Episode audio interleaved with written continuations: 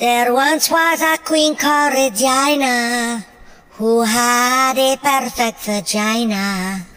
Her king was correct, but he didn't like sex for his heart. It was full of angina.